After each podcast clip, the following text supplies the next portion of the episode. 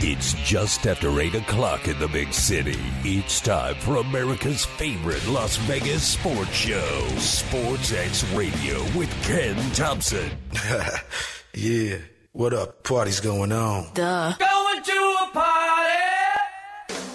Sports X Radio with Ken Thomson is brought to you by Panish Shea Boyle and Ravipudi. Trial lawyers that get results. Visit psbrlaw.com. Steiner's Pub, a true Nevada style pub with three locations one on Cheyenne, one on Buffalo, and one on the south end of the strip. Steiner's Pub. We love this place. Preventative Diagnostic Center. Book your non invasive scan today for peace of mind. Visit pdcenterlv.com. Rob Ritchie, Farmers Insurance, 702 335 5744. 702 335 5744. So get ready because Sports X Radio with Ken Thomson starts now. Now.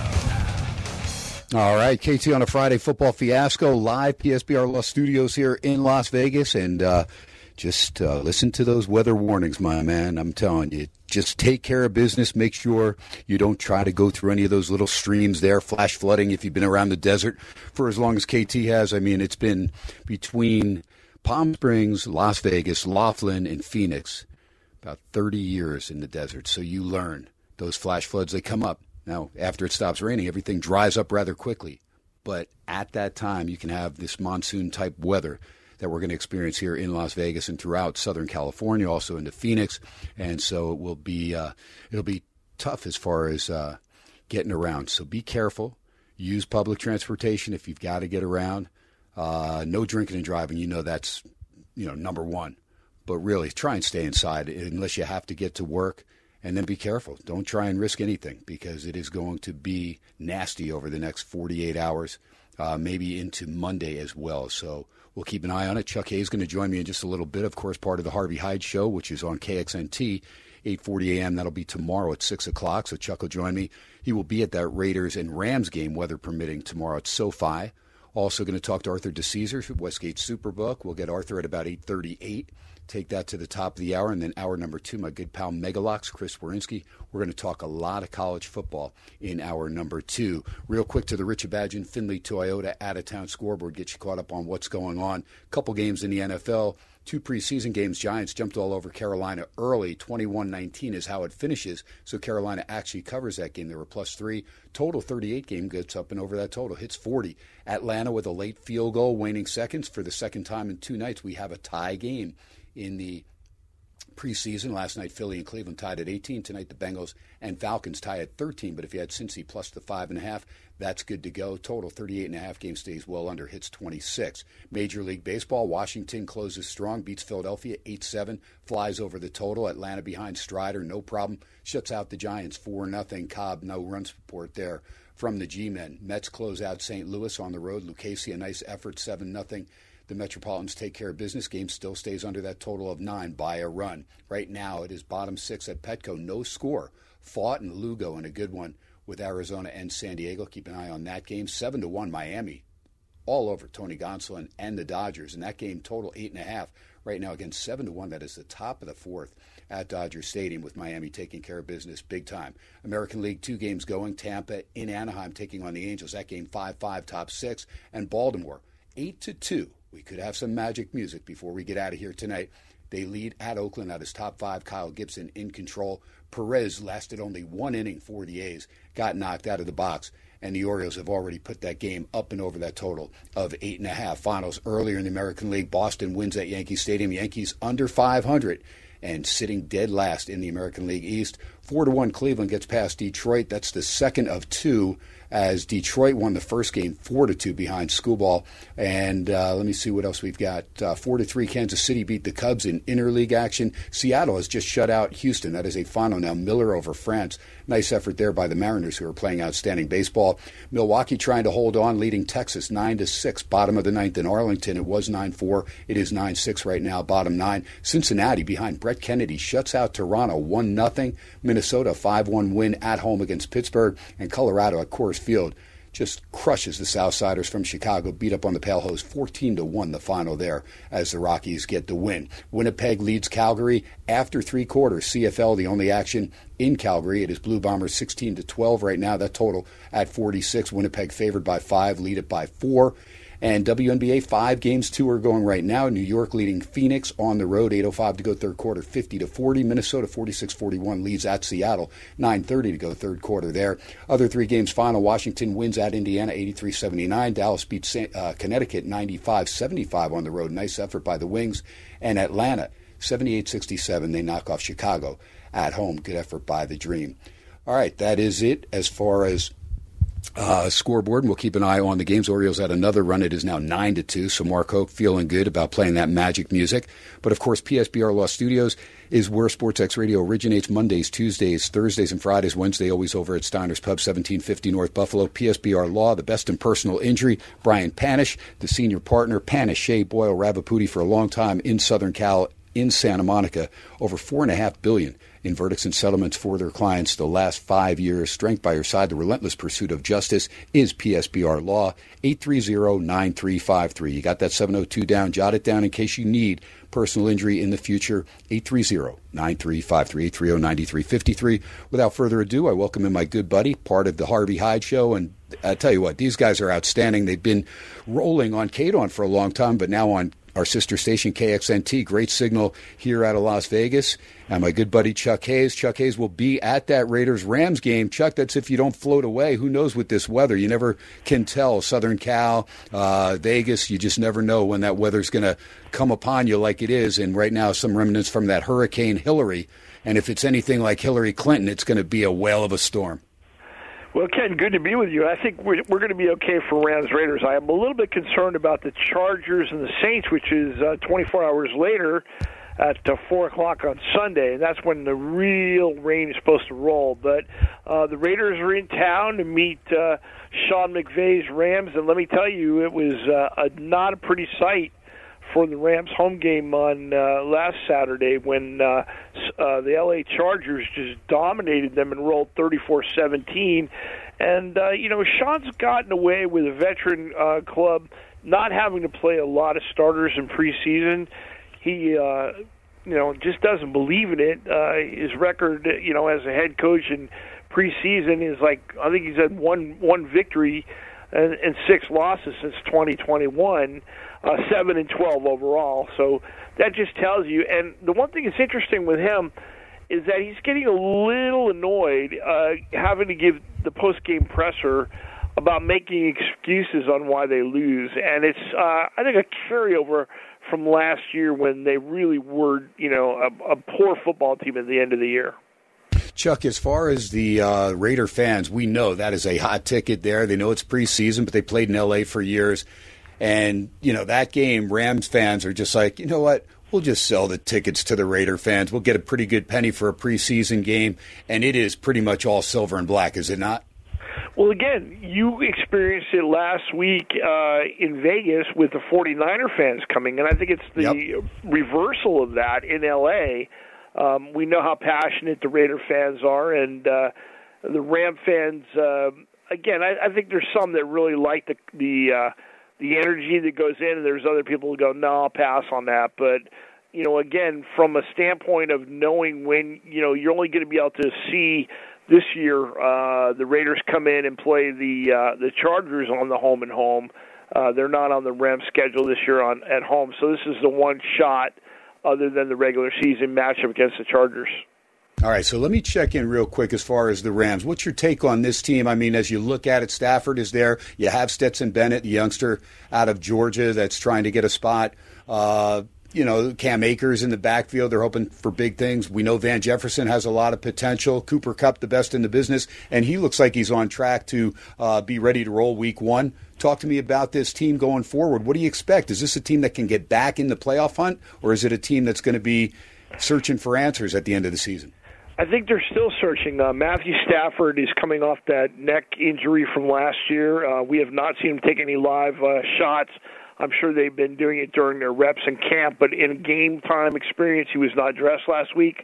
So Brett Rypien got the start. He was ineffective, three of six for 11 yards and really did not look that impressive. And they brought uh, Bennett in, and uh, you know he's a cocky kid. He's a believer, and uh, it was interesting. There was a matchup between uh, the Chargers and the and the Rams quarterbacks. Both of them were uh, in the uh, college football championship at SoFi, and uh, I think Bennett liked that and uh, kind of drew a little bit of uh, energy from that.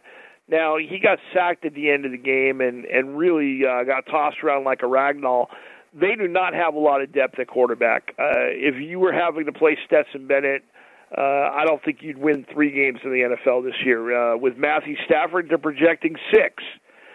So who knows? And and their run game is always questionable. Uh, Ronnie Rivers um, got a lot of reps. Uh, six carries for 31 yards, you know, 5.2 yards per carry. He's diminutive. Uh, he can hide a little bit, uh, running behind those the big offensive line. But I don't think he's going to be able to get it done during the during the year. They have to run the ball better to be able to set up uh, that passing game uh, with Cooper, with uh, Van Jefferson, and uh, Tyler Higbee, the tight end, Ben Skowronek coming off, and uh, they have a, a new receiver that uh, came in from uh, BYU, uh, Puka Nacua, and uh, he showed some sparks. So, but when you're looking for a rookie wide receiver to kind of lift your uh, lift your spirits, I, I think you're you're looking in the wrong direction. I'll tell you what, though, I watched Nacua play up there in Provo. That kid can flat out go get the ball. There's no doubt. He's, He's got potential. He, he, yeah. You know, if he can learn from Cooper Kupp and, and be part of that uh, and push it, you know, Skowronek from Notre Dame is really a clone of, of Cooper Kupp's. And the question is, um, uh, Ken, do they have someone they could take the top off, if you will, get really downfield? Uh, Tutu Atwell supposed to be that guy. He did not play uh, in the uh, in the game against the Chargers. Uh, he's supposed to be the speed guy to be able to do that. That's what they brought DeSean Jackson in, and then they let him go. Um, Robert Woods was a possession guy. They let him go. This is really a roster offensively in flux. Uh, defensively, I think they're solid, but they they lose some big names. Um, and again, how badly does Aaron Donald want to go? You know, with this group around him. Let's jump over to the Chargers with uh, Austin Ekeler.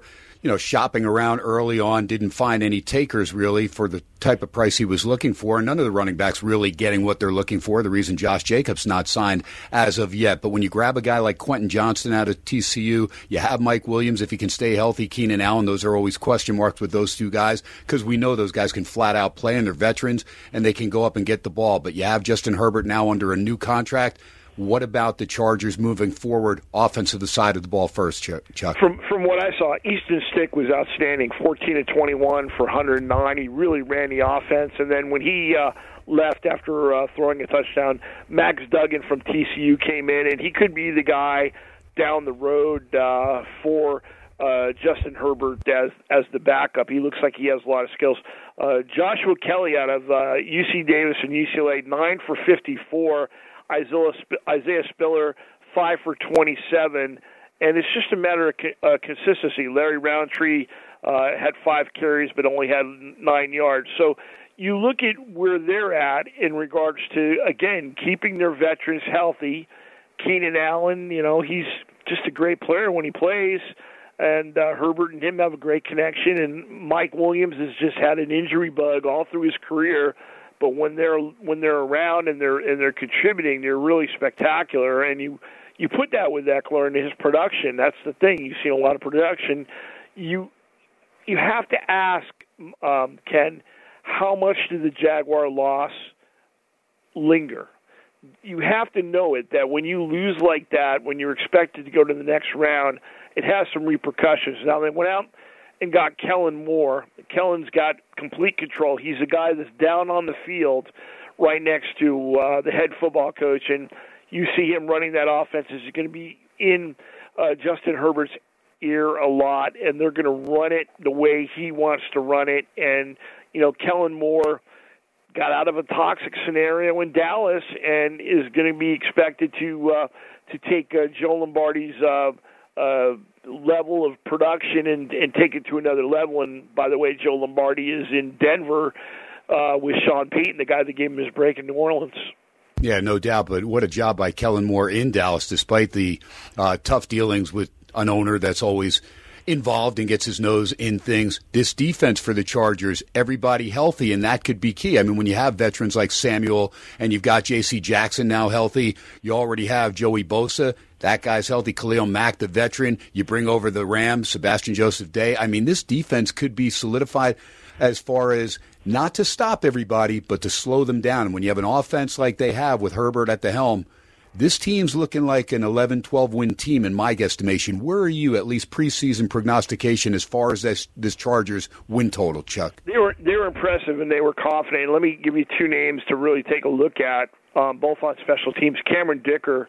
Uh, a guy that stabilized their their kicking game. He one from 50 uh, solid place kicker. And J.K. Scott, the punter, you know, he's a 43, 44 and a half yard uh, type guy, and and that's solid. So that that's part of their defensive uh, maturity that this special teams can be counted on, and I think those are the things. Now the Rams are going in the other direction, going back to them. They're going with two really unproven guys. When you look at what they used to have with Greg Zuerlein and Johnny Hekker, uh, the Chargers have a better uh, uh, kicking game in town than the Rams do.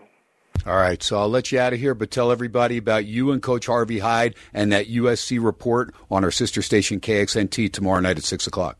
Yeah, exciting stuff. College football is a week away. San Jose State Spartans will be in Memorial Coliseum. We're on at six o'clock. We're uh, really broadening the horizons in regards to the college football coverage. And I just want to mention uh, that I am a brother of yours on the mighty 1015 KDON FM, uh, doing uh, Las Vegas Checkered Flag Report every Saturday night at 10 o'clock with my great friend David Gould, powered by Football Promotions of Nevada, the fastest hour radio. And we're talking motorsports and F1. So if you fans have had enough football and you want to learn about F1 and what's going on in regards to what's coming to Vegas on Saturday night, November 18th, tune in every Saturday night at 10 o'clock. Chuck, you going to be here for that?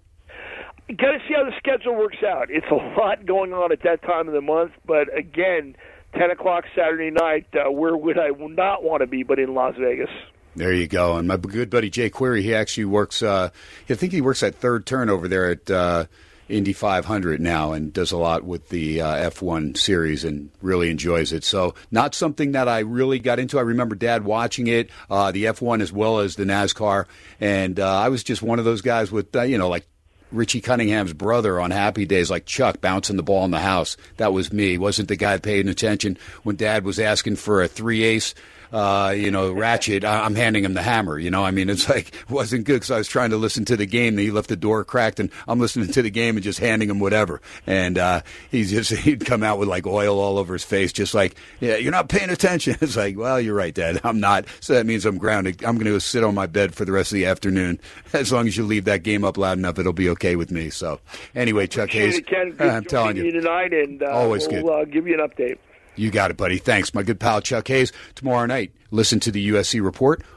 Sister station, KXNT 840 AM with Coach Harvey Hyde. Take a break, come back, get you caught up on everything going on, and of course, uh, keep you updated on the storm. Mark Hoke, our producer, don't forget the Mark Hoke Show. Hopefully, he won't float away by Sunday morning. That show is 8 a.m. to 10 a.m. right here, 101.5 FM Dawn streaming live on that Audacy app, A U D A C Y. You miss any part of the show, use that Audacy rewind feature. It is outstanding. It is ready to roll. You can search any of the shows right there and go to that rewind feature, or you can follow at SportsX Radio at Ken Thomson 87, and I will have those shows pinned right there at those handles an hour after the broadcast. SportsX Radio coming right back on a Friday football fiasco, coming back with Arthur DiCesare in just a little bit. But uh, Mark and I will talk a little scores and uh, keep you updated on that Orioles game. They're blowing out Oakland last we saw. We're live from Vegas, coming right back at you.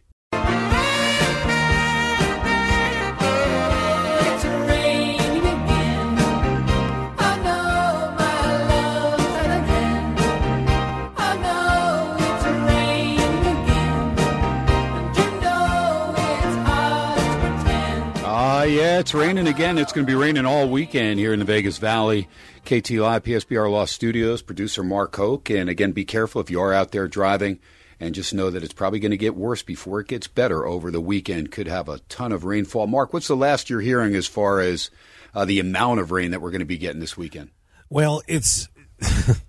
it's looking like we're going to basically have the remnants of a tropical storm coming in here, Ken, and uh, it's going to be a lot. Uh, they are calling for flash flooding pretty much all weekend long.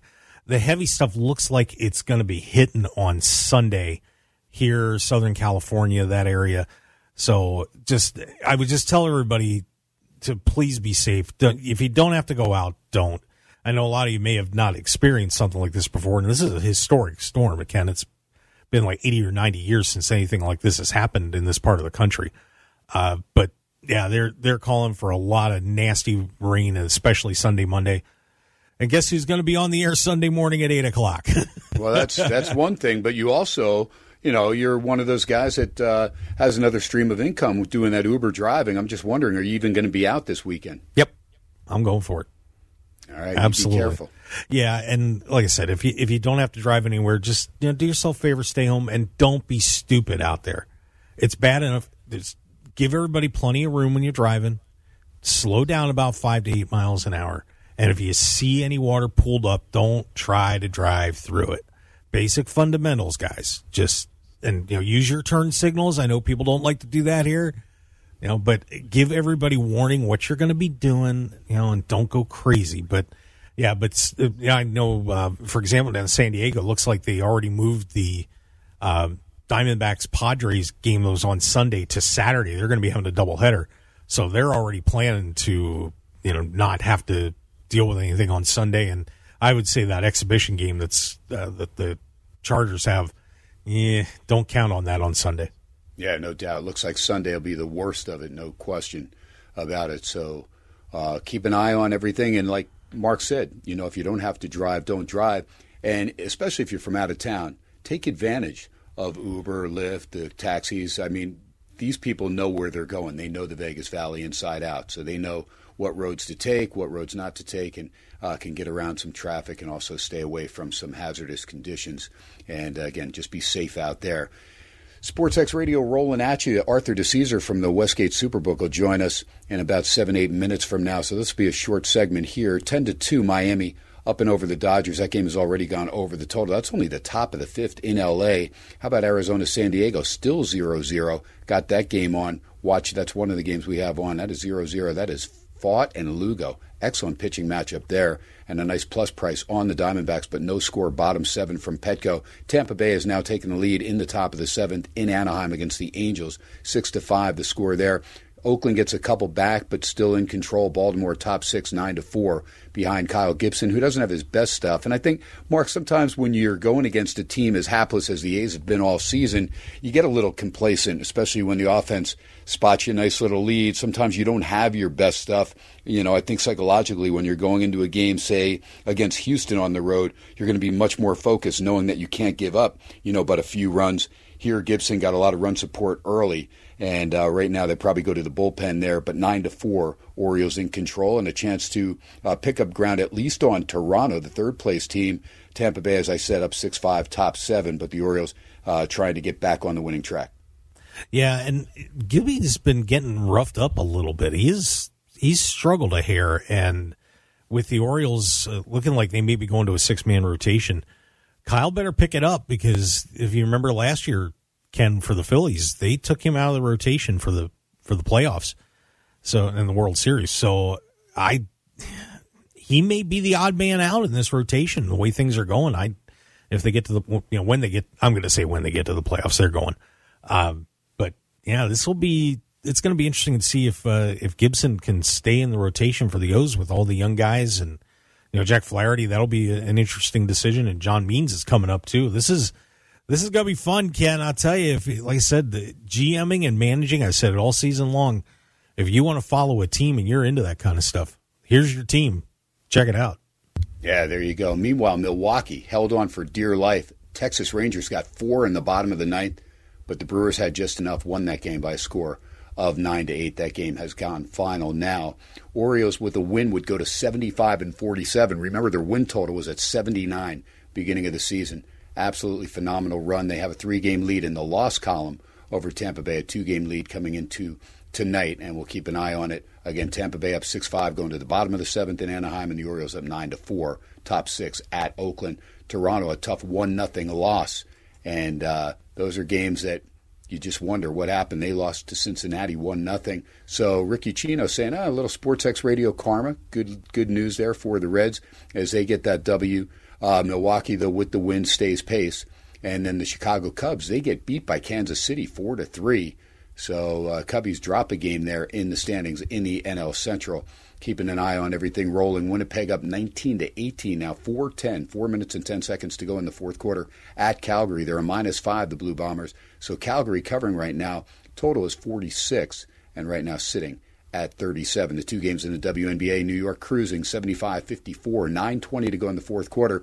That series with the Aces and the Liberty is tied at two. They still have one more game in New York, and that'll be 10 days from today. That'll be on August the 28th. That'll be that Monday night when SportsX Radio opens with a new time slot, 6 to 8 p.m., right here at PSBR Law Studios in Las Vegas. So jot that down, 6 to 8 p.m. Again, Audacy Rewind feature still in effect if you miss any part of the show. And of course, the archives will be up a little bit earlier by 9 o'clock Pacific time, Monday through Friday. Minnesota leading Seattle 64 52, the other game that is still rolling in the WNBA. And again, those two finals from the NFL exhibition Giants 21 19. And you thought you probably had it there, but it's always the uh, you know third and fourth stringers sometimes that'll uh, get you back in the game. If you had Carolina plus the three, they close strong and only lose it by two. And the game does go over that total of 38, hits 40 21 19. Giants win the game at home, and then the Falcons, a late field goal. They get the draw with the Bengals. So if you had money line, you'll get your money back. But the Falcons were five and a half point favorites at home at total 38 and a half. That game stays well under the total. That I look at the Richard Badge Findlay Toyota out of town scoreboard. Take a break. Come back with our good pal Arthur DiCesare. He's well rested. Got a little R&R vacation, went back east. We'll talk to him about all the goings on, and we've got uh, some Women's World Cup coming up uh, in a couple hours from now, we'll have that third, fourth place game with Australia and Sweden, and then the championship between England and Spain coming up tomorrow at 3 a.m. That will be uh, Pacific time. It's 1 a.m. tonight, uh, really uh, early Saturday morning. That will be your third, fourth place game. We'll talk about that as well as football, college football, all that good stuff, Major League Baseball. Arthur DiCesare, a big time Yankees fan. You know he's going to give Mark Hoke a lot of credit as far as those Orioles because Arthur DiCesare, that's just the way he rolls. We'll talk to him when we come back. We're live from Vegas 101.5 FM K Dawn. We are streaming live worldwide on the Audacy app. You're listening to Sports X Radio. I'm Ken Thomson coming right back at you live from Vegas.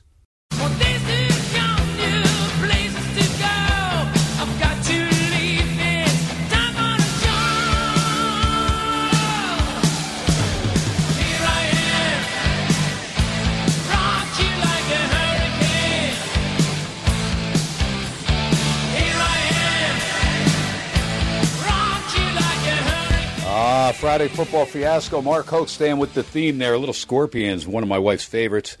As we are back, Nolan Schanuel, his first major league hit. Just saw that. They brought him up out of Florida Atlantic. It was their first round pick there for the Angels, and he just got a hit to the opposite field. He had walked once and was 0 for 2, and his family there in Anaheim, and he gets that first major league hit. That is always so cool to watch that as uh, the family.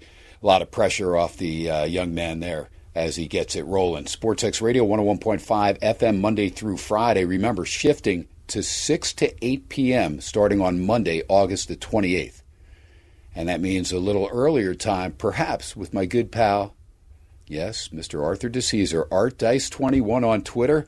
And he went back east for a while. Little R and R. Cornegate gives you some time off, but now, of course, you're going to pay in spades, pal. You're going to be there. There's going to be some 15, 16 hour days when you're in risk management during football over there at the Westgate Superbook. Dice man, that comes with the territory, pal. KT, a lot of long days are coming, my friend, but it was nice to go back east and get a little time off. And I went to Yankee Stadium and was able to boo my Yankees, which I was happy about. I was just saying, when I last talked to you, the Bronx Bombers were only six and a half games behind the Orioles. Now they're in danger of finishing under 500, a couple games under 500. I mean, what the heck, man? That is real. You know, we remember Germán throwing the perfect game, and you're thinking, all right, at least they're going to sneak in, maybe get a wild card. But lo and behold, my goodness, it's been a season to forget if you're a Yankee fan. God, they're they're as bad as it gets. They're is the worst they've been since my childhood. You know, late '80s, early '90s, Stump Merrill type deal. So Yankees are bad. They're not good. I'm happy they're not going to make the playoffs. But the only thing is, I don't think it changes anything. The Yankees are a business now. They're about making money. They're not about winning. So, you know, Cashman will be back, Boone will be back, and they'll bring this terrible team back again next year and probably be in the same position again. What about the Ohtani sweepstakes? Any chance they're involved there? They should be. They're the Yankees, right? They're always involved. I mean, you and I both know if the big man was still alive, if George was alive, he would throw Ohtani a billion dollars and be done with it. But I don't know. The the Yankees just don't seem to operate that anymore. I think they'll be in it because they're the Yankees and they have the money, but I don't think they'll get them. All right, so Baltimore going to be 75 and 47. What a story. I mean, this team got as high as 29 games over, but they'll be back to 28 games over 500. Uh, still a three game lead in the loss column over Tampa. Tampa right now with a one run lead, bottom seven against the Angels. Keeping an eye on the, on both those games. Your take on the Orioles and the Rays, and also the Jays who got shut out tonight, because it looks like those three teams have a good opportunity to all make the postseason. What are we looking at odds wise as far as those three AL East teams? Yeah, I mean, listen, I, I still think Baltimore will hold off Tampa Bay here for the division. You know, they're going to have a four game set in the middle of September in Baltimore. So that might be what decides it here. You know, the American League's open. I, I think the American League's as open as, you know, anything because outside of Houston, who obviously made a big move, they are the favorites. But, you know, you look at Texas, they don't have really a track record. Baltimore doesn't really have a track record. The Rays have been good here the last couple of years, but Baltimore the third choice in the AL. I like Baltimore a little bit more than Texas. That's just me, but I think Houston still should be the favorites of the American League, and we have them priced that way at plus 270. All right, so let's keep an eye on that Seattle Mariners team because this team beat Houston tonight on the road 2 0. They've won four in a row, playing outstanding baseball. They're 12 games over 500, and if the season were to end today, they actually would be a half game ahead of Toronto for that final wild card but they're focused in on the division. Texas has a five game lead. They lost a tough 9 8 game at home tonight to Milwaukee. But this Mariners team is raring and ready to go. What's your take there? Who are the teams that you would pick right now? Do you have Toronto? Do you have Seattle? I know you have Houston. What about Texas? Will they be able to hold on in the West? We know Minnesota probably going to win an ugly Central Division, but that'll be the only postseason spot coming out of the Central, the top spot there. And right now, the Twins a five game lead. What are you looking at with Toronto, Houston, and Seattle? Which two get in there? Or does Texas flounder? I mean, you got those four teams fighting basically, and then you know Tampa Bay. It's not a shoe in, but they are 23 games over 500 and a six game lead on the Jays right now. Yeah, I, you know, I think you have to look at Tampa. I mean, Tampa might just limp their way in, but I think Houston is in, no doubt about it. The, the Texas and Houston, who wins that division, very interesting. I actually think, and this is crazy because you've seen it now with these extra rounds, it's almost not bad if you don't win your division and don't have to sit out. It hurt the Braves last year; they sat out. It might hurt the Braves against this, again this year having to sit out. If Houston actually has to play and play wild card games, maybe they can just keep momentum going. Sometimes those division winners they kind of get slighted a little bit. I think Seattle, who is that last team right now, I like them a little bit better than Toronto. I think they will sneak in. I think Toronto is probably going to be the odd man out in the American League. All right. The Angels did get a run. They're after seven now, and that game is now all evened up at six apiece from Anaheim. Let's jump to the National League. Braves on cruise control, and the Dodgers playing outstanding baseball. Getting pummeled tonight, have won their last 11, but Miami putting it on them tonight big time. Phillies get beat tonight Washington beats them 8 7. Those are games you look back and you're like, how did we lose to that team? The Reds now have won a couple in a row, so they're only two behind Milwaukee, both games in the loss column. Cubbies with a loss tonight at home. They are three games back. Who wins the NL Central in your guesstimation? And what are we looking at wild card wise? Right now, the Giants, six games over 500. Phillies are 10 games over, so a two game lead on the Giants there as far as that first wild card spot. And then it gets convoluted there with Miami, four games over. Arizona now, two games over 500 as they've won three in a row. What's your take as far as the National League? It looks like a mess outside of Atlanta and the Dodgers. It really does. Obviously, we're not worried about Atlanta and the Dodgers. We know they'll win their divisions running away. What a, I mean, what a second half by the Dodgers. I still think Milwaukee finds a way to win the Central. I just think their experience over Cincinnati, and I don't love the Milwaukee team, but I think they'll find a way. I think their pitching will find a way, and they also have all sorts of tiebreakers over the Reds because they beat the Reds like a drum this year. Phillies will get in because the Phillies did what they did last year. They made a move as far as like, okay, now they're getting hot, now they're playing well. First wild card right now. Somehow, I don't know how the Dodgers or the Giants keep winning. It's it seems like it all comes from their manager. I don't think they're that talented, but they seem to win. Cincinnati's interesting. They're the last wild card right now. I don't think Miami will get there. I think Arizona, despite winning a couple of games here these last couple of nights, I don't know. They've really fallen off. It's kind of a young team that hasn't figured it out. I think it's going to come between either the Reds, the Cubs, and if San Diego can somehow maybe sneak out a game tonight that's tied zero zero, they can maybe make a move. It's not like they're that far out. They're only five out of the loss. They obviously have all the talent in the world, but I think the Reds will find a way, and I think it'd be fun if the Reds get in. All right, Dice Man, let's talk a little Raiders football. Where are we as far as that win total? Last I had seen it was six and a half. I know they pummeled the Niners in the preseason game. They'll be playing the Rams tomorrow night in LA. Not really much focus as far as winning those games, but trying to stay healthy and try and figure out who's going to be starting on your roster. Where are we as far as Raiders over under win total for the season? Yeah, KT still looking at six and a half. If you're taking them to win seven or more, seven or more games, you get plus one ten. If you're taking them to loot to win only six or less, minus one thirty. So the under is still a favorite, and obviously that has gone down. The Raiders, even though they always get love in town as far as like liability for the Super Bowl and things like that, in the other markets, them as win total, make the playoffs, win the division. Not a lot of love for the Raiders. So you've seen their numbers come down in those secondary markets. And you have some really good things that you've put out now as well. Best record, worst record. I mean, a lot of really cool things. And then the last team to remain undefeated. I like that one as well. And right now, the Chiefs are the favorites.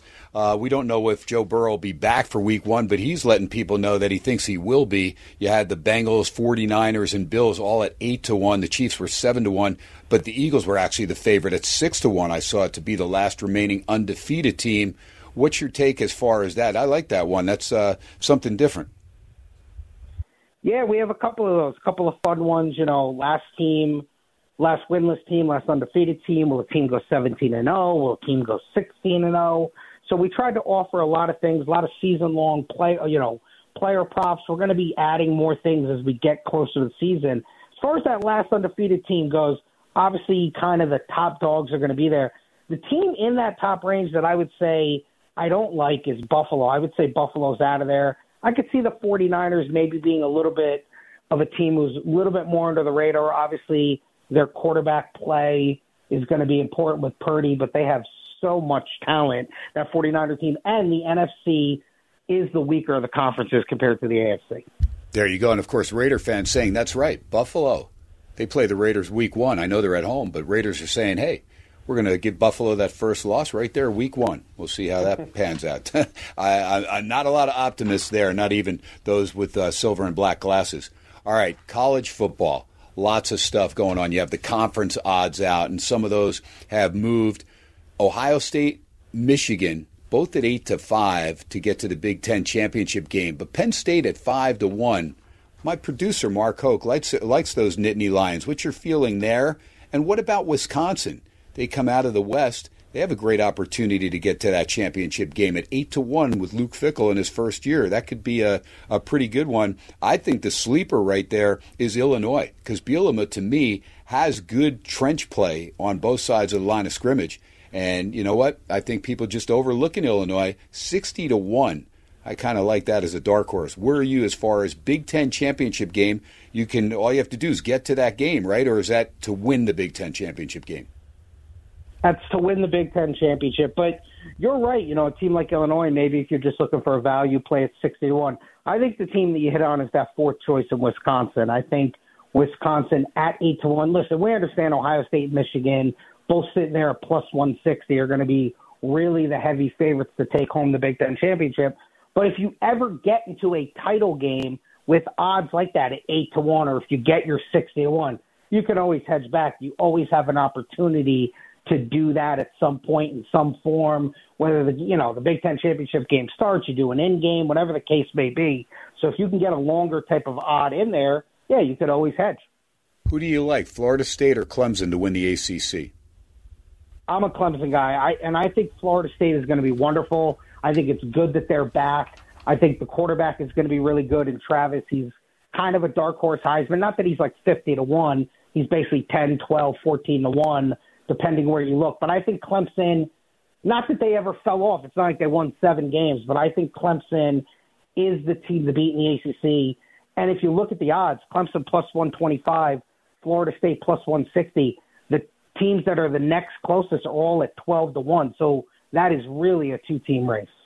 I know a lot of uh, question marks with the new coach with Barry Odom coming over to take over UNLV, but twenty to one to win the Mountain West. I mean, Boise's a favorite at nine to five, Fresno four to one, Air Force seven to two, San Diego State seven to one, Wyoming good solid defense twelve to one. A lot of question marks on the offensive side of the ball. San Jose State with Cordeiro, excellent quarterback, uh, fourteen to one. But I think UNLV with Brumfield uh, and leading that offense, and I just think UNLV twenty to one. There's a lot of value there yeah, once again, that's a value play. If you like UNLV and you take a shot with them, you know, half a unit, quarter of a unit play on a 20 to 1, nothing wrong with that. I like Fresno as our third choice at plus 450, right behind Air Force, who's 4 to 1. And like you said, Boise, who is the favorite at plus 180. All right, I'm a big soccer fan. When it gets to this time of year, I don't, you know, anytime there's World Cup going on, I don't care if it's the ladies or the men. I mean, I, I really enjoy the guys, but I enjoy the ladies, and I've watched some great games, and I'm looking forward to England and Spain on Sunday. That'll be uh, a 3 a.m. Sunday morning. DVR that sucker, but you have the third place game coming up in just a little bit. That'll be Sweden and host uh, host nation Australia. What do you got on a line for that game? And what about the line with England and Spain? Last I saw, Spain was a minus one fifteen, England a minus one hundred five, and I think England's going to win that win that game on Sunday. Where are you as far as uh, these last two ladies games? Yeah, you know, if you look at the the championship games, Spain and England, obviously we're going to have a lot of props that we're going to offer. We're going to have match props where you can do correct score, you can do you know, first half totals, all that type of stuff. We might even offer a little in game on that where we put up either a second half or something of that. But yeah, pretty much Spain is going to be your favorite. They're going to be a slight favorite over, over England, and same thing with the Sweden third place game, which is interesting. Third place game, we won't offer as many things as we do for a title game. Obviously, we'll just have the regular three way, you know, win, lose, draw, and all that type of stuff, but we won't offer all the things that we offer for the final. Spain, though, is interesting. Spain is a little bit of a liability for us as far as the women's go. They were right behind the U.S. You know, obviously, U.S. we would have lost, but Spain was the second team that we wanted to avoid for the Women's World Cup. All right, I'm telling you, Millie Bright will get a goal for England. She'll get a header, and I'm telling you, they're going to take care of business. They've got a couple gals up front. That kid Hemp can flat out play and uh, I really enjoy watching this English team. But Spain is is no slouch, and that's why they're the favorites in the final. At Art Dice 21, it's great to have the Dice Man back in town. Dice Man will do it again next week. We'll figure out your schedule. SportsX Radio, one hour in the books, one hour to go. Talk some college football with Megalocks, Chris Werynski, right after these words. Keep it right here. You're listening to SportsX Radio, 101.5 FM, streaming live on that Audacy app. Producer Mark Hoke takes us to break. We'll be right back live from Vegas.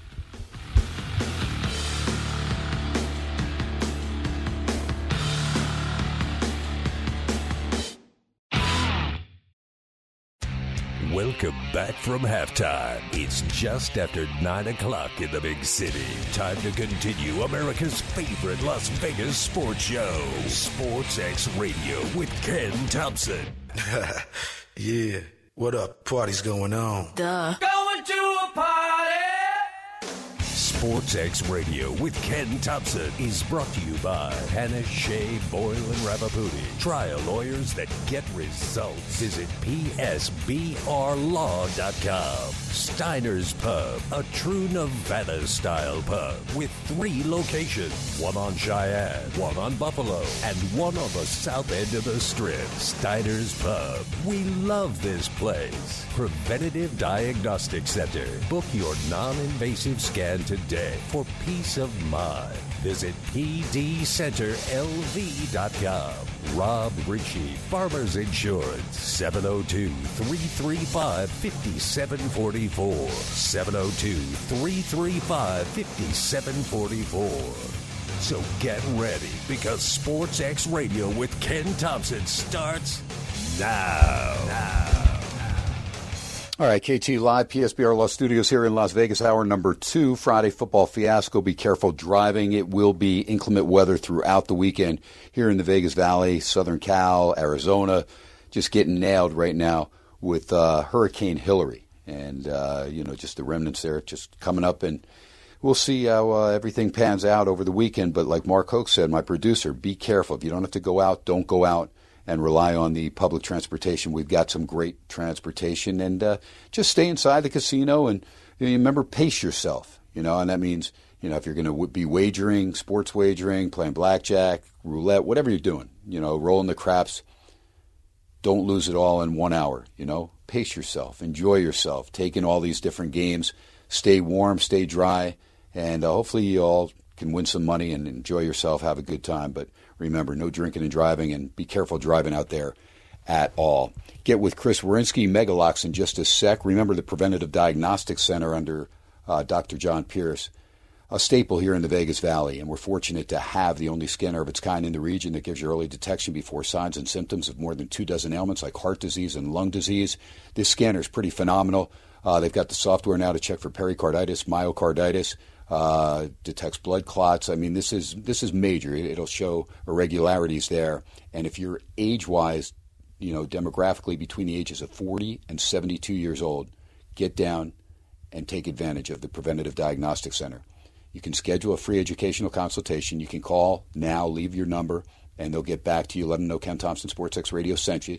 You know the 702 area code for Vegas. Real easy number 534 7900, 534 7900. 534 7900. The comfortable scan, it takes just a few minutes. A few days later, you get a detailed report from a board certified radiologist. Doesn't get much better than that because you're proactive. Uh, you want to make sure that you're going to be around for a while. So you can take advantage of the heart CT scan and calcium score. That is phenomenal. What a great deal it is. $600 value. $125. Your significant other, absolutely free. So the two of you get in there, total of $125 to get $1,200 worth of value. Find out how that heart is doing. While you're there, they'll let you know how you can get all your organs scanned. Early detection is key. Get peace of mind. Take charge of your health. It's the Preventative Diagnostic Center, 534 7900. PDCenterLV.com. You can go to the website, check out some things there, but leave your name and number. They'll get back to you and set up that free educational consultation and it is a beautiful facility, and they take care of you, and you feel really good. I mean, uh, 17, 18% of the uh, scans come back with some type of irregularity, but you know what? Those are people that are finding out that there's something wrong in one of their organs and they're able to do something about it, able to be proactive. You don't want to find out all of a sudden that you didn't do anything when you had cancer at stage four, and next thing you know, you find out and you're able to combat it instead of finding out later on that you had stage four cancer instead of, uh, I was going to say stage two instead of uh, stage four, and you're able to be proactive. So take advantage of the Preventive Diagnostic Center, 534 7900. Chris Megalocks Werynski, man, I love this guy. He's been on the show for years and years.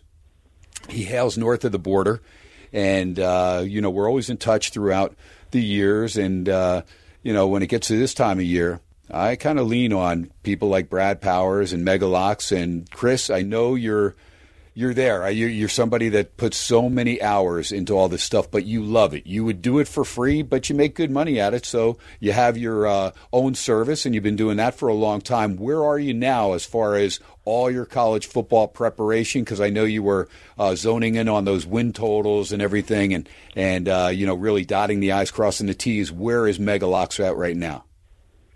Hey Ken, uh, great to talk to you again. I can't believe it's uh, we're getting ready for another season already. Um, yeah, I got through uh, all 133 uh, season previews. It's, it might be it might be my favorite time of the year actually. Is in the off season when I get to research all the teams and do my write ups. I really enjoy that. But yeah, like you said, I'm digging through uh, making my final preparations on the season win totals and some futures, and then yeah, and then I'm gonna start uh, deep diving into the week zero and week one cards. So um, I'm, I'm just really pumped, and it's going to be here before we know it.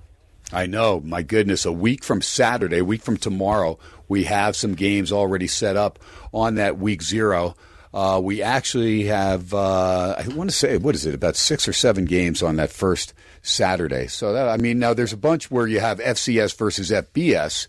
So, but you have, uh, let me see, one, two, three, four, five, six, seven games with uh, D1 teams, I believe. Uh, hold on, let me see. No, I'm actually. Uh, I, I, think it's seven. I'm sorry, I was looking at the wrong. Seven, yeah. Is it seven? Okay, because I was looking. I was actually counting from a from a different. Uh, I was looking at games of the year there, Westgate Superbook. But yeah, it actually did work out because you've got one, two, three. Yep, worked out that there are seven, including my Trojans of USC at home, uh, minus a bundle against San Jose State. And uh, I'm somebody that is disagreeing with Brad Powers on that one. And Brad says, look, I laid 27 and a half with USC. It's up to 30 and a half a lot of places. I just have a feeling Cordeiro's going to be able to stay inside that number. I just have a feeling SC they'll go for it, but I don't think they're going to, you know, throw too much into it. They've got a game the following week as well. And I know they just want to make sure everybody stays healthy and they're able to roll on through. So I expect Caleb Williams to be out of there uh, perhaps by the third quarter. So we'll see how that game goes. And I know you're going to be getting into the week zero and week one games. There's a ton of them as far as week one, especially when we get to September 2nd. Pretty good September 1st card, a Friday card. And there's going to be a lot of Fridays that there's going to actually be a lot more college action than Thursday nights. So things are changing a little bit as far as college football that way. Oh yeah, and if I'm not mistaken, I think um, I'm someone that just loves action, and I think if I'm not mistaken, I think Conference USA is going to have a month where they're playing on Tuesdays and Wednesdays, maybe. So that is just that's crazy. I just I'm I'm loving that too. So I like the good the big conferences, and I love the uh, little conferences. I just can't get enough. So it'll be great. All right, now we said we're going to uh, start out and go into the SEC, and you know why not? Why not just get into the best conference in college football? And take a look. And we'll start it in the Eastern Conference, the Eastern half there. And we know Georgia, the defending two-time champion, uh, how solid that squad is. But let's go alphabetically. Let's start with Billy Napier now in his second year there with Florida. Uh, really had a banged up squad last year, but they did get off to a good start and won that tight game with Utah 29 26.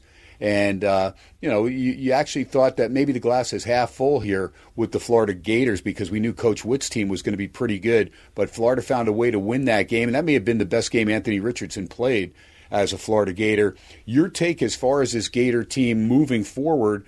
Uh, you know, Graham Mertz, the Wisconsin quarterback, transfers there. I saw I saw Jack Miller uh, get his feet wet over here in Vegas against Oregon State in the Las Vegas Bowl. Now Florida uh, had a skeleton uh, roster basically as far as playing in that game. So uh, tough to tell. But Montrell Jr. I mean Montel uh, Montrell Johnson Jr. We know he's a good solid running back. We saw him play for Napier at Louisiana.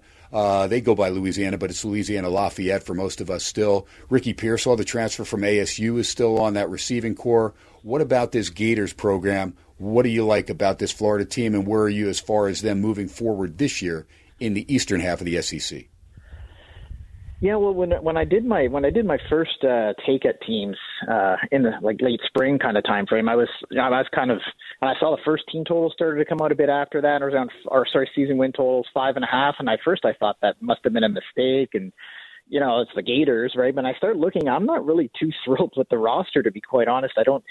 Um, Graham Mertz in the SEC that could be interesting to watch. I don't see they don't seem to have a lot of killers on defense either, and They've given up, I think, 27 and 29 points per game the last couple of years. Um, the schedule is really nasty, obviously. I mean, Utah and Florida State non-conference play, and plus, uh, you know, the uh, SEC East folks they got to play, and they got to, you know, uh, I, I I don't think I would play an under five and a half, but as far as from a season win total perspective, I think I'm. Uh, I was originally going to go with the over. Now I think I'm just going to take a pass.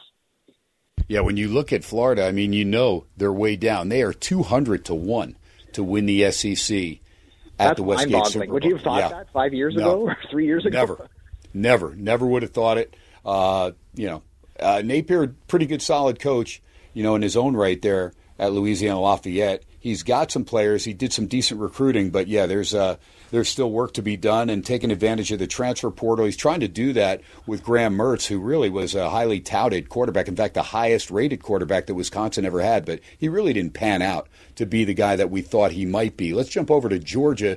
Hard to believe that Kirby Smart in his eighth year, how about 81 and 15 straight up?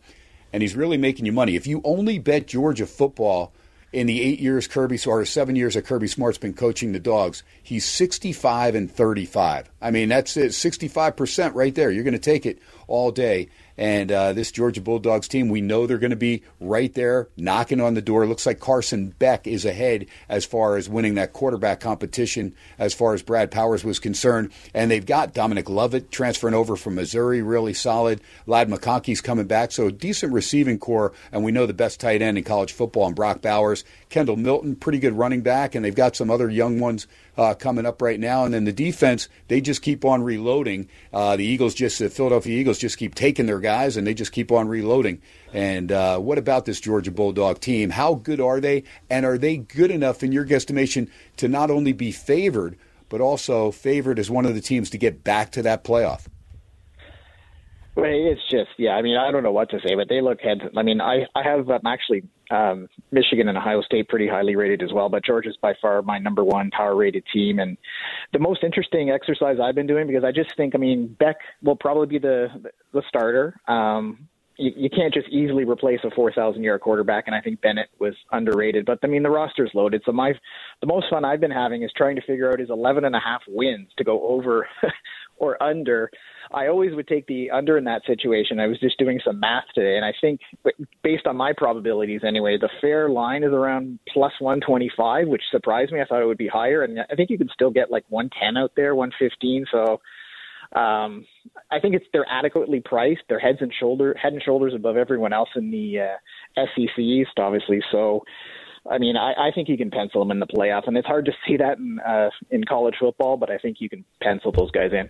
There you go. And if Beck is the guy and doesn't make any mistakes, remember there will be some hostile environments, and we know that Hugh Freeze will take over at Auburn. That'll be their first test as far as a road game in the SEC on September 30th.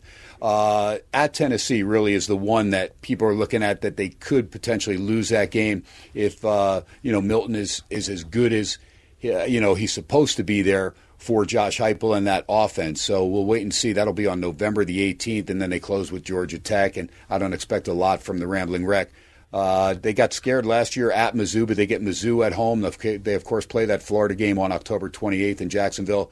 Uh, the schedule, you know, not daunting. What do you they think about South Carolina. Miss, what do you think? What do you think about the Ole Miss game? It's right. Yeah, it's for Tennessee, and I kind of I think. Well, I mean, they're explosive Ole Miss, mm-hmm. obviously. Mm-hmm. So, what do you think about that one? I mean, yeah. as far as a potential loss.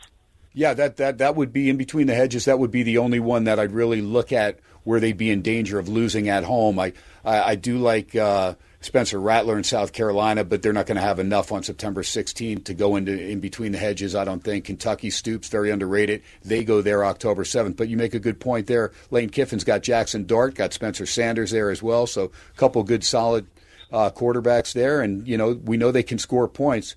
That could be uh, yeah a test, and you don't want to overlook Ole Miss before you go to Knoxville, that's for sure. But something about Kirby Smart, I think he's uh, just one hell of a coach, and I think he'll have the guys focused for all of their games. Let's jump over to Texas. Mark Stoops in his 11th year, 66 and 59 straight up, and an underrated coach at that.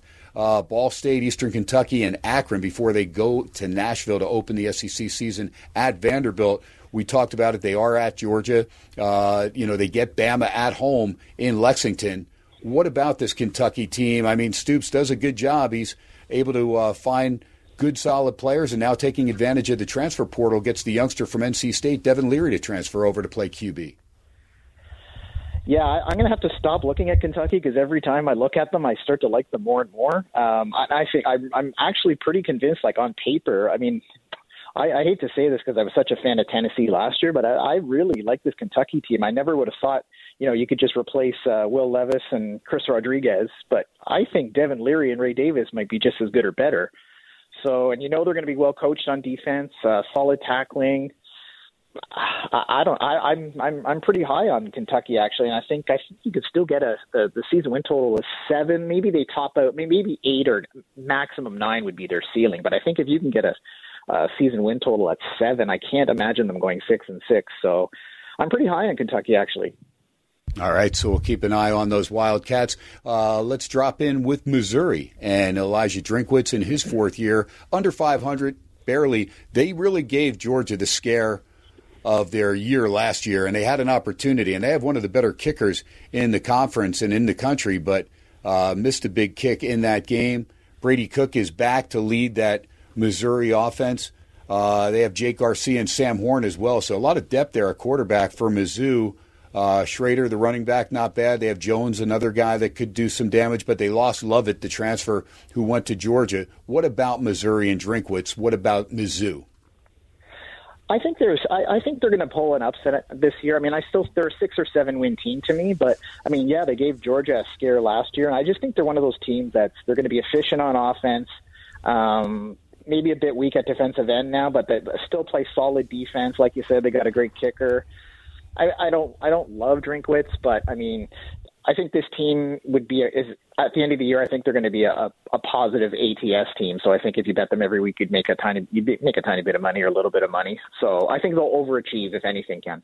Yeah, one of the better tackles in the conference in Javon Foster as far as on the offensive side of the ball, but the defense probably going to be even a little bit better for Mizzou. Uh, secondary could be good with Abrams-Draine coming back, good solid cornerback. Uh, Jaylon Carlies as well, a good solid safety. So there's some players to like, and then Rakestraw also another good corner there. So the secondary, one of the best in the SEC. Ty'Ron Hopper also a real nice linebacker there for Mizzou. So I'm thinking the defense will probably hold its own and uh, give the offense a chance to, you know, get some points on the board. And again, you've got teams that, you know, with the change of the clock not stopping after each first down, uh, a team like Missouri may be able to take advantage of shortening some of the games against the big boys in the SEC to try and Yeah, stay within that. shouting distance, right?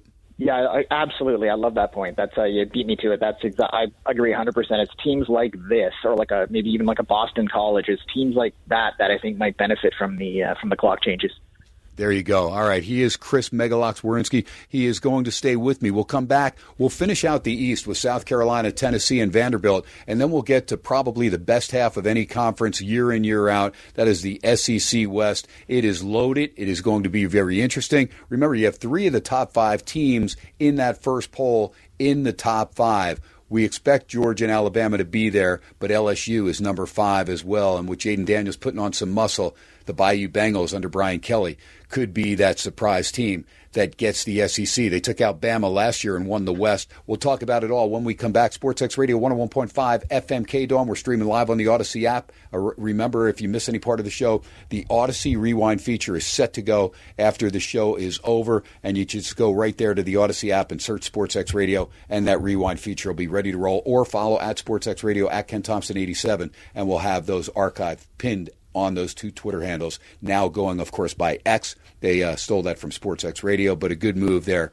And uh, you know what? It is what it is. We are live from Vegas. Stay warm, stay inside. Remember, it's going to be inclement weather all weekend wise. And uh, get caught up on your college football and go back and listen to some of the uh, good, solid shows. Brad Powers joined me last night, and Chris Werynski. Now you're starting to get a lot of good takes as far as college football. Andy Iskoe, another great mind. Mark Lawrence. Those two guys were at Steiner's on Wednesdays. So. Uh, just a lot of great information and getting you ready for college football. It starts a week from tomorrow. We are live from Vegas. We'll be right back.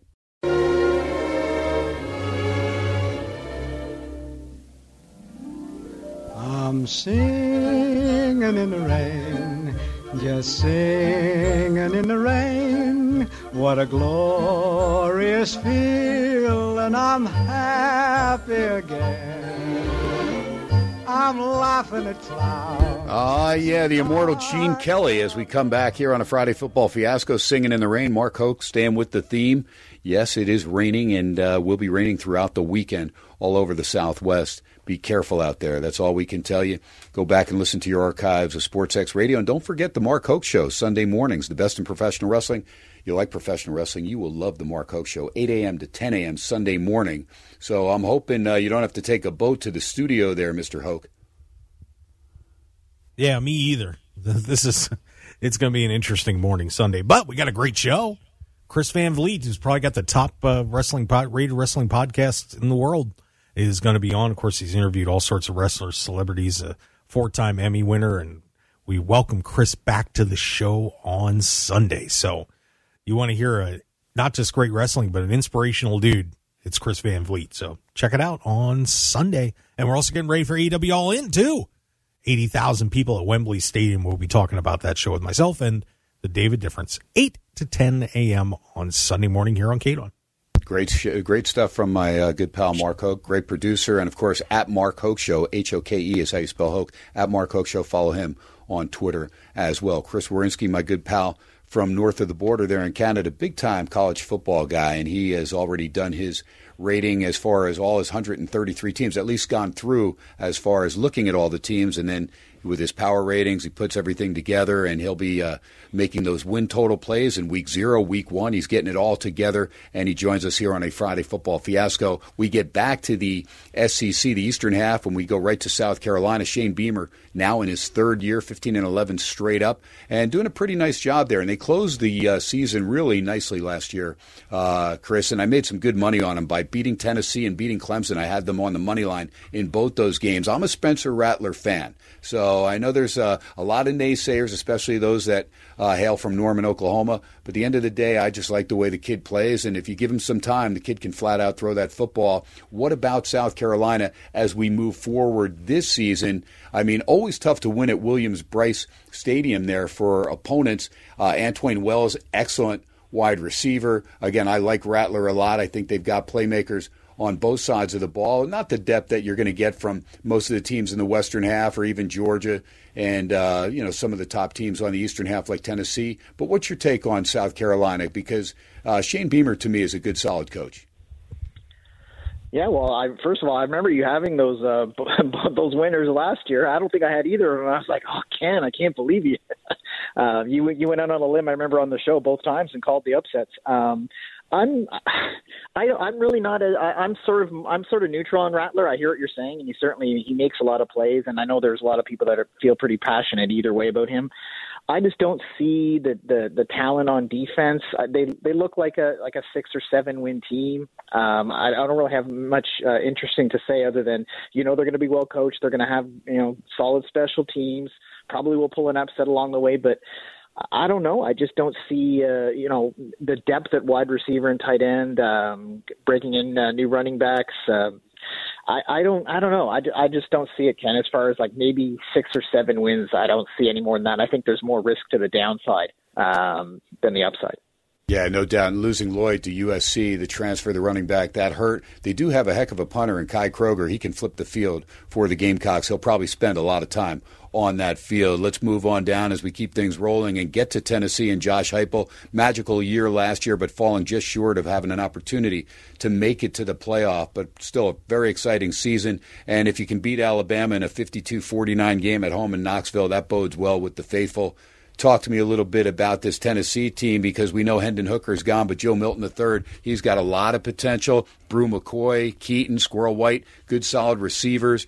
Defense could be pretty good as well. I mean, there's a lot of uh, uh, talent on this Tennessee team on both sides of the ball, but probably more so on the offensive side of the ball if Joe Milton can answer the bell. Yeah, I think. Uh, well, they were must-watch TV last year. I had so much fun watching that team last year. I think I'm a little down on them this year. I'm not to say they're not going to be good, but I project them out at eight wins. Um, I mean, tennis. I mean, Alabama, Georgia. They have to play at Kentucky after playing Bama. You start. So I think from a season win total perspective, I definitely like the under. Uh, I, again, they lost their best pass rusher. I'm not thrilled with the defense. Ken, um, they're going to make. They're going to score points and.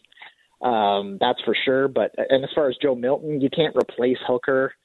Uh, that's obvious, and he's not the same runner as Hooker was. So I, I think, I think eight wins is probably fair, and I think there's still nine and nine and a half out there in the season win total market. So I would take the under.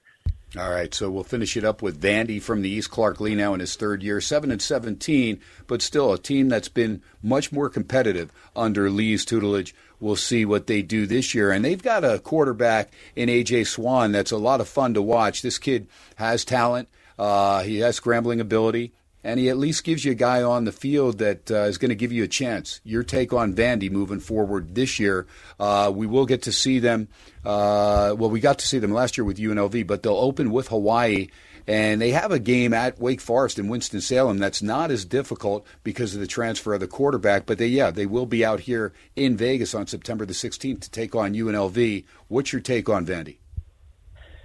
Well, we got to the window last year on the season win total, two and a half. And they got three three wins right away, and now it's at three and a half. And like you said, that Wake Forest game isn't as difficult as you would think. They could start four and zero. Hawaii, Alabama A and M, Wake Forest, UNLV. Um, I don't. So I would definitely. I haven't played it yet, but I think I would definitely. I think that's a, one of the better plays for for an overplay. Um, I mean, the roster obviously isn't special, and it's the SEC, but uh, I like the way they play, and I like Swann at quarterback. So, yeah, I think that's my take there. All right, so Alabama, as we get to the West with Nick Saban, we know this team is chomping at the bit to uh, get back at least to represent the West. Losing last year to LSU, that was a tough one, and uh, you know losing to Tennessee as well. So Bama under Nick Saban, now he's in his 17th year, 194 and 27 straight up. Not bad against the spread, 115 and 89, three pushes there. They open with Stockstill and Middle Tennessee State. Uh, then they'll get Texas and that should be a heck of a game. If Ewers doesn't go down last year in Austin, they probably lose that game as well. And Bryce Young made one heck of a play to avoid a sack that kept them alive and gave them an opportunity to win that game. So I'm looking forward to that game on September 9th. In fact, Brad Powers and I were talking how many key games there are that second week of the season around college football non-conference action. What about Alabama? What's your take on Jalen Milroe, uh, Tyler Buchner, the transfer from Notre Dame? Those two battling it out as far as for quarterback. You know the uh, the receiving corps, not household names, but you get Burton transferring over from Georgia. They lost some transfers as well. Uh, a couple guys transferring to Texas. What about this Alabama team, and what do you see from a team under Nick Saban whose win total is ten and a half? Yeah, I think this is. I'm I'm going to take a shot with a couple teams to beat them in the SEC West. I haven't quite decided how I'm going to uh, spread out the uh, spread out the uh, capital. Um, but I mean, obviously they're you know they're they're very talented, but you have to be honest with yourself and say look at their entire every single SEC game they play, they're not going to ha- they're going to have the disadvantage at quarterback. So they're not as far as what we know now, they are going to have the worst quarterback in all every SEC game they play unless I'm missing something. So is the roster good enough overall to overcome that? I mean, you can go back to, you know, 10, 15 years ago in Alabama, blah blah, they had no quarterback play and still won national titles. But I don't think they could do that this year, Ken. So I would take the under actually. There you go. I took it. Yeah, I already took the under as far as Alabama. I think they they have a good opportunity to win nine games. I got them slated for nine and three, and most people yeah, that I talk right. to. Yep, have them at ten and two. Arkansas, Sam Pittman, he's in his fourth year. Look, they're at Alabama on October the fourteenth.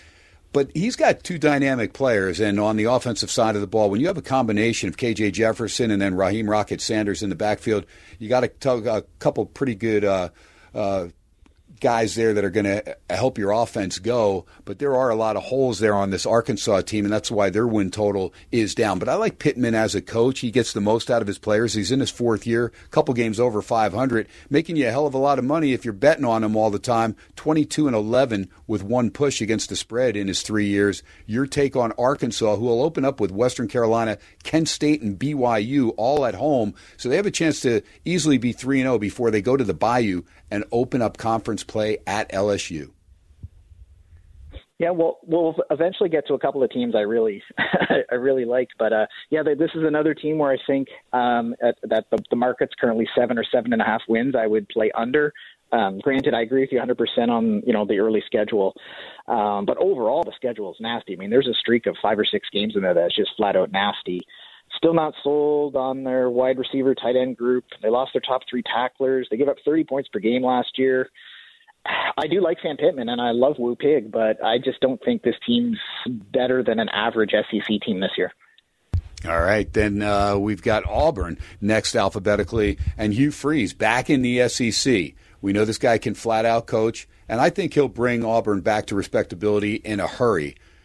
Will it be this year? I doubt it. They've got tough games, and they do close the the uh, season with the Iron Bowl at home on November the 25th against Bama. By that time, we'll find out what this team's made of. Right now, uh, they had a quarterback battle going with Robby Ashford, the transfer from Oregon, who's a guy that can run it pretty well, but Payton Thorne can throw it a little bit better, and he ended up winning the quarterback battle. I still think you'll see Ashford in certain run situations there and uh, try and keep defenses honest. Auburn, a lot of work for Freeze in that transfer portal. What about Auburn going forward with Payton Thorne as their quarterback to transfer from Michigan State?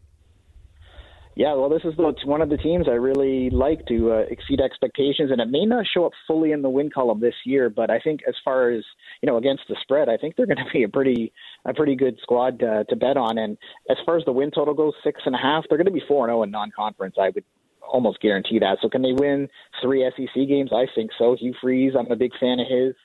Um, and I do like the fact that they announced Payton Thorne as a starter, and you mix in Ashford, like you said. Um, Freeze does great work with quarterbacks. I don't think there's I, I don't think there's any reason why Auburn can't have a, a better season than pretty much everyone's expecting. Yeah, I, I, agree with you. I think this Auburn team is is dangerous because there's a lot of unknowns, and he really hit the transfer portal hard and projected. I think about 13 starters could be coming from that transfer portal on both sides of the ball for Auburn. So we'll wait and see how Hugh Freeze and the Auburn Tigers fare. Again, UMass at Cal, Samford from FCS. First three games we'll get a good barometer on them when they go to College Station September the 23rd and take on Jimbo Fisher and Texas A&M because that is a good solid roster as well. Let's jump to LSU. Brian Kelly in his second year and got off to a rough start with that loss, the tight one on Labor Day against Florida State. Uh, that was that was tough. They'll get a rematch with Florida State. Uh, the first game of the year, and that's going to be a lot of fun. That game's as even as you can find as far as uh, spread wise and a lot of people think Florida State under Norvell going to win that game, but a lot of people like Brian Kelly to get a little revenge there and get things rolling. This LSU team's got playmakers. We knew Jayden Daniels had potential when we watched him play in Tempe. He did put on that muscle because we always wondered, gosh dang, if this guy gets blindsided, is he ever going to be able to play again because he's that thin? But they got one of the better receivers in the country, Malik Nabers. Uh, how about the transfer from Penn State, Noah Cain, and uh, you have Josh Williams in the backfield as well, and Diggs. I mean, this is a good, solid squad on both sides of the ball. Wingo, uh, excellent nose tackle, leading that defense, and uh, there's a lot to like about LSU. There's no question. Yeah, I have them as my top-rated power uh, team in the SEC West. I have them as a point better than Alabama, which doesn't really doesn't really mean much. But I, I, I agree with everything you're saying. I just I wonder if Jayden Daniels can make it through a full season um, plus more, uh, just based on you know he had he got banged up last year. Nussmeier's capable, but I think Jayden Daniels is obviously the straw that stirs the drink. So I think it all depends on is the can the defense be you know take that next step into being you know a top five, top ten NCAA defense because they weren't last year. Um, so I'm hoping that that's the leap that they make. Um, I prefer to play them in the in the futures market to get a bit more leverage. I think the season win total nine and a half. I'm not really interested, but um, I think they're a spicy option if you want some uh, national title uh, pr- props. Uh, if you don't want to take Georgia or Alabama, then I think LSU is a wise choice. Yeah, no doubt about it. There's definitely a lot of people looking at the purple and gold to be that team out of the West for the second consecutive year, and they've got that revenge game against Texas A&M, who took them out handily at College Station. That would be uh, the finale, I think, of their uh, regular season, as uh, that game will be November the 25th. Let's jump over to Lane Kiffin and Ole Miss because you asked me what I thought about Kiffin's guys. I think Jaxson Dart's going to win that quarterback battle, but you have Spencer Sanders, and you know that guy can flat out pick him up, put him down. You have Walker Howard as well, so real nice quarterback depth there for Kiffin to choose from. He's got playmakers as he always did. We know Judkins is one heck of a runner. Uh, Bentley the fourth as well has a good track record this team right now is, uh, like you said, a dark horse there in the West, but we know they're going to score points. They always do. And uh, Kiffin has that innovative offensive mind. Talk to me about Ole Miss. Any chance that they could win the West and shock everybody? Oh, I really like this team. I mean, uh, I mean the offense is going to be ridiculous, and I like um, getting a change at defensive coordinator. I think is going to help. Plus, uh, Kiffin is the transfer portal, portal king, and it's not just on offense. They got a lot of uh, really. Uh, talented bodies uh, on the through the transfer portal on defense as well. My only problem, I, I think I like the season the, the win total over seven and a half a, little bit more because Alabama, LSU, and Georgia. I mean, I, they're going to win one of those games. I, I would I would bet on that for sure. I just don't know if they can win two or three. So, Ken, if they have two SEC losses, what does that look like? So, as much as I really like that team, I think on a week to week basis and maybe a season win total might be better than um, you know winning the division. Yeah, it's going to be interesting. They have, like you said, a lot of guys coming over transfer portal wise. So it'll be uh, interesting to see how this team goes moving forward, especially on the defensive side of the ball. We always know, like you said, the offense is going to be potent, and we know Kiffin's mind is always working as far as putting in new wrinkles as far as on the offensive side of the ball. So if they can get some help from the defense to slow teams down, again, they're that good offensively that that's what you need. You need to slow teams down, but there's not a ton of great talent on the defense. So guys are going to have to step up big time. Let's go to Mississippi State because this is where it could be tough. The passing of Mike Leach, we know there's probably going to be a mulligan in the first full year there for Zach Arnett, who took over as an interim coach last year. But this Bulldogs team, to me, I know they have Will Rogers back at quarterback. Jo'quavious Marks not a bad running back, but at the end of the day, there are a lot of holes there on the boys from Starkville. Yeah, there's no doubt. Um, I, I mean, they still do have quite. I mean, you have Will Rogers, and they're going to be more balanced on offense. So, I mean, that's that's a good thing. Um, I think they get their top two or top three tacklers are back. So, I mean, they're not without talent. They've got a pretty. They've got a couple of. Uh, they've got a pretty soft non-conference schedule too. But I think this is. I think if they made a bowl game, I think that would be an accomplishment. And it's no offense to the program, but I just think it's uh, like you said. I think that's it's setting up for a tough, a tough first full year under Zach Arnett. No doubt about it. And that leaves us our final team alphabetically, and that, of course, Texas A&M. And you know, Jimbo Fisher under pressure to win more games. He's won some big games, including against Bama two years ago in College Station, and darn near beat him in Tuscaloosa last year, ending the game on the uh, three four yard line. Uh, coming up a little bit short there, easy cover as far as the spread goes. But there's a lot to like about this team. And if Conner Weigman, the quarterback that I believe will beat out Max Johnson, the LSU transfer, if he can just hold on to the football and make sure they don't have a bunch of turnovers, there's a lot of talent. Let's remember, they had one of the top recruiting classes last year. A lot of those kids are sophomores now, and they're ready to roll. I really think this is a dark horse team as well We'll find out what they're made of, as we said, when they host Auburn on September the 23rd, and then that neutral field game there at Jerry Jones' house there in Fort Worth against Arkansas before they get Bama at home again on October the 7th. And I just have a feeling that the Aggies are going to get up for that game and they're going to beat Alabama again. Talk to me. Where are you with Texas A&M? Yeah, I really wanna, I really wanna like these guys, and there's there's obviously lots of reasons to like them. I just can't get past the fact that I mean, they're yeah, they have so much talent. Like when you think of just like you know four and five star guys on defense, but they, I mean, I mean, what was the excuse last year? They gave up over 200 yards rushing per game. They had 19 sacks. That's nothing. And are they going to let Bobby Petrino have more influence on the offense? So it's just, I really want to like them, Ken, but I just feel like something's missing, and I just can't put my finger on it. It, I just feel like they should be better than they are, and I just think they may disappoint us again. Yeah, and there's no doubt the, the defense has to come up big. McKinley Jackson uh, has got to get pressure on the quarterback. He'll lead that defensive line. We know that Cooper's an outstanding linebacker. Uh, Bryce Anderson, another good linebacker as well. So the linebacking corps are really going to be the strength of this defense. Demani Richardson, outstanding safety as well. He'll anchor the secondary.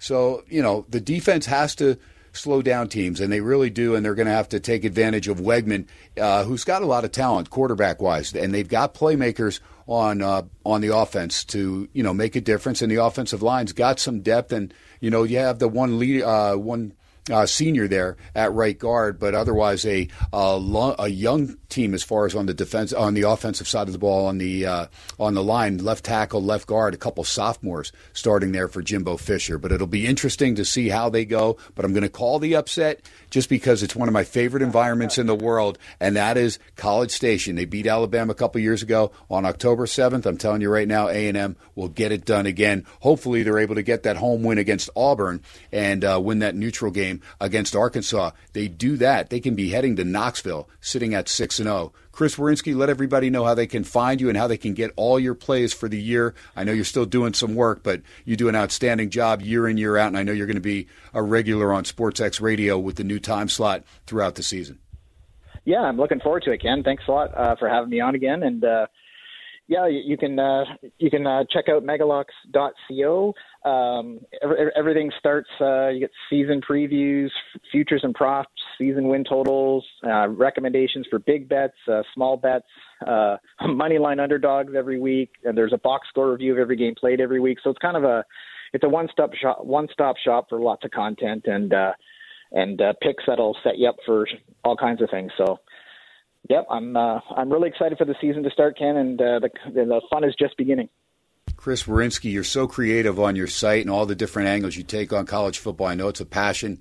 I know your wife deals with you as mine does as well, but we uh, love uh, our college football. There's no question. We will be checking in with you throughout the season. Chris, thanks for stopping by on a Friday football fiasco, my man. Thanks a lot. Take care. There you go. Chris Werynski. Take our final break of the evening on this Friday football fiasco. Get you caught up on everything going on. Do not forget that we do have Little League Baseball tomorrow. That's right. The kids from Henderson, they're out of the losers bracket.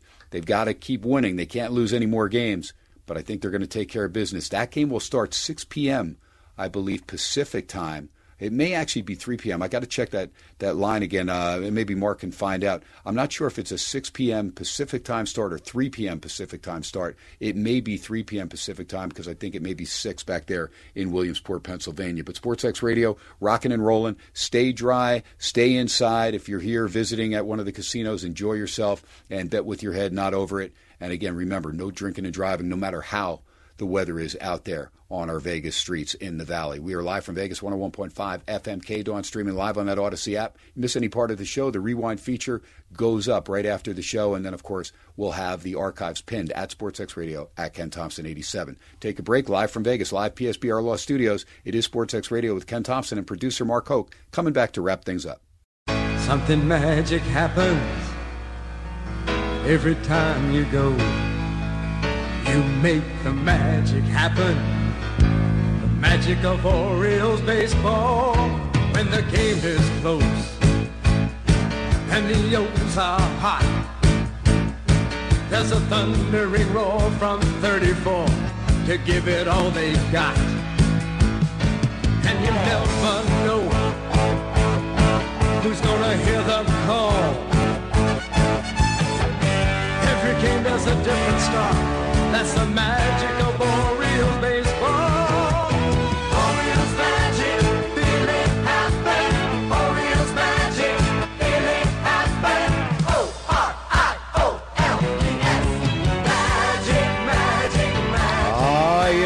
final bumper music there on a Friday football fiasco. We turn to baseball, and the Orioles get that big win tonight and uh, go back to 28 games over 575 and 47. Looks like the Rays will stay pace. They went to the 10th and put up a three spot. Angels now coming up with that man on second as they start the bottom of the 10th, but they'll need to tally three times just to keep things going, four to win. Keep an eye on that. The only other game rolling right now, Miami bottom, or actually it's the top of the ninth against the Dodgers, up 11 to 3, and they're about to short circuit the Dodgers' 11 game winning streak. But those are uh, two of the hotter teams in Major League Baseball, Baltimore, and of course the LA Dodgers. Uh, let me go back to that Richard Badge Findlay Toyota out of town scoreboard. Uh, I believe that is it. Everything else is final. I, I, think we got you pretty much all the scores earlier. Gave you the two in the NFL as far as the preseason. Giants 21-19 over Carolina. Panthers do cover the uh, plus three, and Bengals and Falcons ended up in a 13-13 tie.